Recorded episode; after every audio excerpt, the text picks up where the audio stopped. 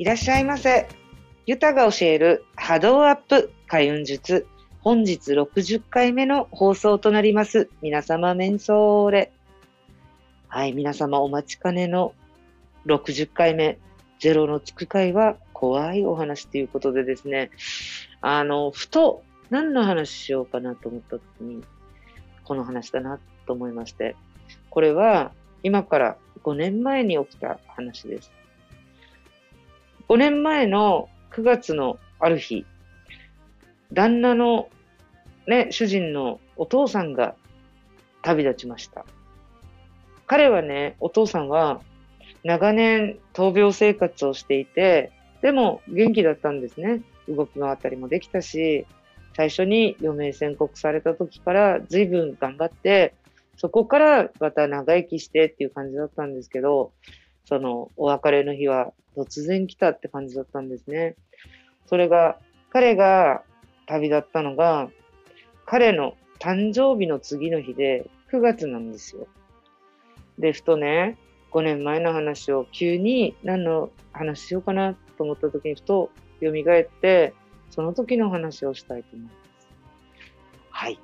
あれは5年前なんで、娘もまだ小さいです。小学校のね、低学年という時です。あの、まあ、アメリカ軍人さんと結婚されてる奥様はよくあるあるなんですけど、本当いないんですよ。ご主人たち。出張や訓練やなんとかやだ、なんとかだっつってね。あの、ほとんど家にいないんじゃないかなっていうぐらい出張多いんですよ。で、この時も主人は家におりませんでした。だから家を開けて一週間経って、もう一週間頑張ろうね、なんて言ってる時だったんですね。で、彼はね、あの、時間通りに帰ってくればいいんだけど、私、あの、訓練とか行くと、彼はね、自分の車を、この、あの、自分のね、部署の近くに置いときたくない人なので、必ず朝送っていくんですね。今日から訓練ですっていう朝一番早い時に4時とかに連れて行くこともあるんですけど、まあ、送り迎えするわけですよ。あの、車を置いときたくない。家の車庫の中にちゃんと入れておきたい人なんで。で、あの、それでもね、夜中急に早く帰ってくるとかで、誰かに送ってもらえるとかだったら、私を起こさないで帰ってくることもあるんですね。気使ってっていうか、あの、起こしたくないっていうことでね。で、この日も、彼がいないんですよ。で、夜中の2時半過ぎ、3時前だったと思います。普通に寝てると、突然、玄関のドアの音がして、鍵を開けて入ってくる音がしたんです。で、言った通り旦那いないじゃないですか。あ、帰ってきたんだなと思って、目は覚めたものの急に動けるわけでもなく、様子を伺ってたんですね、聞き耳を立てて。あ、帰ってきたって。もしね、帰ってきてたら、その荷物ね、大きなダフバッグっていうのがあるんですけど、ああいうのをね、玄関にドサーって置いたり、靴外すためにゴンコンってやったり、そういう音が聞こえるじゃないですか。鍵を開けて、ガチャガチャガチャ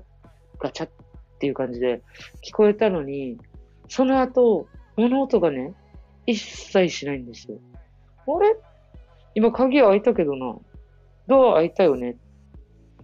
で、しばらく耳を澄ましてると、シーンってしてるんですよ。で、その時、私が住んでたのはワシントン州っていうところで、あの、アパートに住んでたんですよ。3階建てで、その1部屋、ね、1世帯が3階全部使うみたいな感じのアパートの連棟式の建物、タウンハウスとか言うんですけど、それに住んでたので、いや、隣の音じゃないよねっって思って、うちの玄関だったっていうのは確信だったんですね。で、私は寝てるのは3階。玄関は1階。で、ん？と思ってまた様子を見てると、何にも音がしないんですよ。え、変な人入ってきたら怖いしと思って、娘とね、二人きりだし、私、枕元にあった、あの、アルミノっていうのかな、スチールっていうのかな、あの、硬いやつあるじゃないですか、あの、水筒。水筒を握りしめて、まず、3階から2階に降りていったんですね。怖いじゃないですか、鉢合わせしたら、誰かと。で、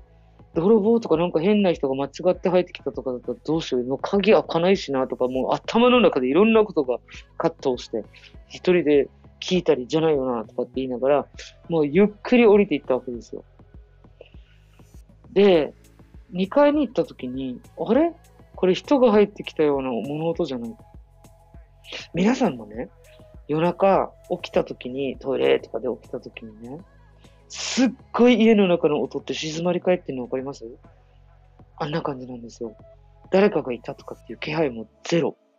シーン。これはおかしいと思って。でも、娘と二人だし、安全は確認しなきゃいけない。ね、これも、もう、あの、ミリタリーの奥さんあるあるだと思います。ね、ちょっと気を強く持ってるっていうのをいない間ね。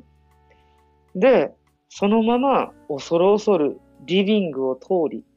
もう一回階段の踊り場に行くわけですよ。一階が見えるところまで。で、階段から玄関の方を覗いたら、誰もいないんです、もちろん。で、鍵を確認したら、全部閉まってる方向に鍵がちゃんとね、向いてるわけですよ。中から閉めるから見えるじゃないですか。どこ向きの鍵だって。あ両方閉まってると思ってダブルロックだったのでね。あれ、両方閉まってるし、あんな、何だったんだろうって思って、一瞬怖くなったんですけど、まあ、気のせいかと思って、私はそのまままた寝室の3階に戻っていきました。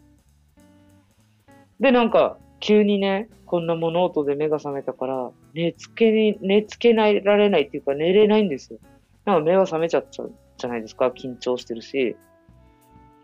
で、あ、もう寝れないな。でももうこんな時間だから、明日もまた朝ごはん作ったりしないといけないし、寝なきゃと思った瞬間、私、首から下、一気にジンマシン、発疹ができて、バーッと。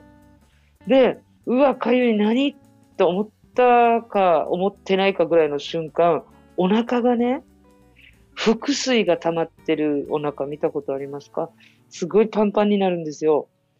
もう一気にお腹が腫れ上がってきて、お腹もめちゃくちゃ痒くなったんです。で、お腹本当にパンパンに腫れ上がったのね、私。膨れ上がって。で、それだけじゃなくて、喉が渇いてしょうがないんですよ。で、喉乾きすぎると、唾さえ飲み込めない状態になるほどカラッカラになったんですね。いきなりですよ。旅行になった瞬間、一気にじんましん、お腹はパンパンに張る。で、首はもうかゆいし、喉カラカラで、唾さえ飲み込めないほどいきなり喉がカラカラになって、うわ、やばい、誰だって思った瞬間、はお父さんだって思ったんですよ。一瞬で見えたんですね、お父さんが来てくれてるの。会いに来てくださったんです。で、私そっから、もう朝のね、5時ぐらいまでもう一睡もできなくて、会いに来てくれたんだね。もしかしたらもう行くんだねっていう感じで、私は話してるんですよ。で、5時です、朝の。訓練先に行って、家から、家を開けてる主人からの電話です。おはようって普通に向こうが言ってきてね、おはようって言ったら、あのさってってすごい声がもういつもと違うんですよ。お父さん行ったの？って私から先に聞いたら、そうだって言って、で、ワシントンの私たちがいたところのね、時間にすると、2時半過ぎ、3時前じゃないの？って言ったら、そうみたい。向こうの明け方5時ぐらいだったからっていう話があったんですね。で、家にいる旦那ならまだしも、出先じゃないですか。訓練先。で、私一人だし、どうしたもんかと。一応言ったんですよ。実はねって、お父さん会いに来てくれてたよって。帰ってきたら、詳しく話すけど、道中気をつけて帰ってきてね、だけ言ったんですね、その時。で、娘もおじいちゃん大好きだったので、パパがいない時に、言って不安に泣けるのはもうちょっと難しいなと思って、言うタイミングも考えて。で、何事もなかったかのように、私は朝の身支度とかを手伝って、娘のね、ちっちゃかったから着替えなさいって言って、ご飯食べなさいって言って、バス停まで送るわけですよ。で、バス停送って。で、あの、なんだかんだって言って、お迎えの時間に、お友達に家に来てもらって、あの、娘がね、大好きなお友達、私のお友達で、で、そのお友達の娘ちゃんとかも娘は大好きだったんで、来てもらって、家に遊びに来てもらってね。で、ワイワイしてる時に娘には伝えると。というのも、どうにかこうにかして、普通訓練の時とかもさっと帰ってこれる場所じゃないので、そういうね、あの、なんだろう、バスとかのそういうチャーターみたいのがないと帰ってこれないんですよ、タイミングで。でも、主人はどうにかしたらしくって、その今晩帰ってこれるっていうことになったので、よし、じゃあ娘に言うかって思って、意を決して、お友達がいる時に話したんですね。そしたら、娘も動揺しちゃったんだけど、まず会いに来てたと。で、これだけじゃないんですよね。このお父さん、本当に家族思いで、子供思いの方だったので、もう子煩の、なんだろう、私たちがこの里帰りしても、孫たちを全部連れて、ちょっとね、駄菓子屋さん的な感じで、なんかどっかコンビニに行ってみんなの好きなお菓子買ってきたり、なんか子供が好きそうなもの買ってきたら私が忘れられない思い出はね、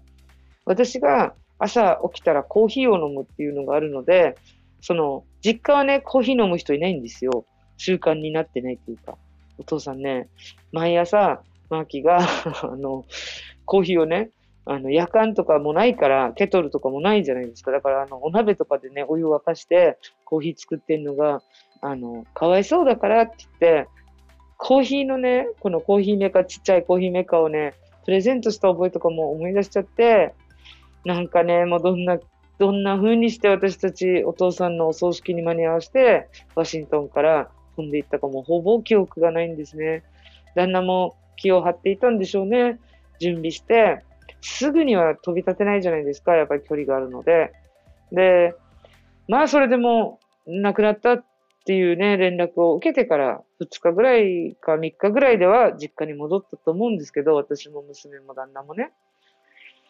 で、あ、もう明日だね、なんて言ったりとかしてるときに、ある日の夜、実家でね、私が外でちょっと休んで、タバコを吸ったりしてるときに、母が来たんですよ。義理のお母さんね、姑のママがね、外に来て、もう、ほら、いろいろあったからみんな気持ち的には落ちてるじゃないですか。なので、お母さんと夜、外での、外のポーチでね、庭に、あの、机が、あの、ガーデンチェアとかがあったんで、そこに二人で座って、夜なんとなく喋ってる時に、マーキー、私ね、夜中何度もお父さんにね、呼ばれるのって言うんですよ、急に。え？って言って。私ね、彼まだ家にいると思うんだよって言うの、急に。だから、で、どんな感じで呼ばれたの？って言ったらもうすごい大きな声で私の名前を呼ぶんだけど、私は返事しちゃいけないと思ったから、ずっと聞こえないふりして寝たんだけどねって。あんたたちが帰ってきてくれて嬉しい、みたいなことをお母さんが言うわけですよ。で、外にいるじゃないですか、私たち二人。で、中にはね、あの、家の実家の中の方には、もう親戚からいとこからもみんな集まってて、もうすっごい数みんな一気に、あの、駆けつけてくれたので、お母さん一人ぼっちじゃないんですよ。けど、私と二人で外でぼーっと話してる時に、実はね、お母さん、こういうことがあってね、連絡もらった時に、会いに来てくれてたんだよって話したら、お母さんが、あ、やっぱりそっかって、流動食とかね、この癌の治療が始まっても、あんたのご飯だけは食べてくれたのよね、なんて言って、思い出話をしてるときに、声が聞こえて、名前呼ばれても、返事しなかったお母さん正解だよって言って、あの、信じてもらえるか信じてもらえないかわかんないけど、だからこういうこともあったし、実はね、って、私さっきから外にいるでしょって。お父さん、この車の中にいるよっていう話したんですよ。感じるんだよねっていうおお母さんに言ったら、やっぱいると。家の近くに、家の周りにいるし、家の中にもいるんだよと。そうだよね。私実はそういうの感じてさ、だから外に一人でいたんだよっていう話をした瞬間、なんと、お父さんの乗っていた車のルームランプがピカーって急についたんです。私とお母さんはそれ見えて、二人で見てるじゃないですか。うわってなったんだけど、それがね、怖いとかじゃないんですよ。もうすごくね、あの、愛する家族が旅立ったわけですよ。で、やっぱ言いたいことあるんだろうな、とかって思いながら、みんなたくさん、ね、親戚からみんなみんな集結してて、家の中にはたくさんいるんですよ。でも、そこでは、やっぱ父ちゃんが言いたいこととか聞こえないので、私一人で出てると、何を感じたのか、察知したお母さんが私のそばにね、無言でいて、二人でポソポソって感じで話してた時に、いや、お父さんね、多分会津みんなに行って行きたいんだと思うよ。だからまだ少しは心残りあると思うな、なんていう話をしてた時に、ピカーって本当に合図を送ってくれたっていうね、っていうのが本当にあった怖い話です。で、二人で見てますからね、お父さんの愛車だった車、バンなんですけど、それの後ろの電気がわざわざつきます？ルームランプですよ。あの、ハンドアでもない限り、中の室内灯ってつかないじゃないですか。あれが、ピカーって光ったんです。本当に二人で見たからね。で、うわっとかって言った時に、で、お母さんに、あの、お母さん、あの、姑さんね、私がどういうことしてるとかってもう知ってんので、お母さんに、沖縄のやり方なんだけど、お父さんの魂をちゃんとお弔いしたいから、少しみんながね、それぞれの家に帰ったりとかして、お葬式も終わって、お墓にとどあの入れた時の後でいいから、私のやり方で、あの、魂のね、お弔いさせてもらえないかねって言ったら、あんたがお父さんのためにやれるベストだと思うことは私に聞かないでもいいから全部やってあげてって言われたんですよね。なんか急にこの話を思い出して。で、その後、まあ一旦落ち着いてみんな親戚とかね、それぞれみんな別の州からもみんな駆けつけてきてたので、これが終わった後、本当私沖縄のやり方で、あの黒い線香とかもね、あの、ワシントンから持って行ってたので、実家に帰るときに、しっかり、この車の中から、ね、家からお父さんの幻っていうのかな、魂をね、拾って、お墓に届けて、私なりのお弔いを、母と主人と娘でやりました。っていう、本当にあった怖いお話です。あの時はね、本当にびっくりした。でね、この時に思ったんだよね。いつお迎えが来るかなんて誰もわからない。だからこそ、この日一日一日をね、ちゃんと大切にして、伝えたい気持ち、愛してるよ、大好きよ、ありがとうとかっていうのね、そういう気持ちがあるんなら、明日言おうはないなと思いました。私はこれすごく後悔したの。闘病中だし、きついだろうなと思って、電話かけてもね、もうろれつ回らなくなってたお父さんなんですよ。なので、お誕生日の日に、ハッピーバースデーって電話したかったんだけど、ちょっとだけね、遠慮したんです。時間も遅いし、体調悪くしてたら、かわいそうだなと思って。まさか、次の日、私に会いに来てくれて、でもね、孫と一緒にね、ハッピーバースデー言ってあげたかったなって、こればっかりが心残りだったんですよ。でもね、こうやってね、お母さんと外でね、ゆっくり喋ってる時に、あの、電気つけてね、合図してくれたお父さん、最後の最後まで優しい、周り思いの人だったなぁ、なんて思い出しましたね。ということで、今週も最後までご視聴くださり、二平デービル、ボディービルということで、はい、ちょっとね、しんびりしちゃったんですけど、本当にあった話です。だからね、あの、肉体とは永遠の別れかもしれないけど、魂とかはね、繋がってるっていうか、やっぱり生き続けるので、その思い伝えられるんだったら、待ったなしですよ。ということで、また来週、イチャビラヤータイこの番組はクリックボイス沖縄の制作でお送りいたしました。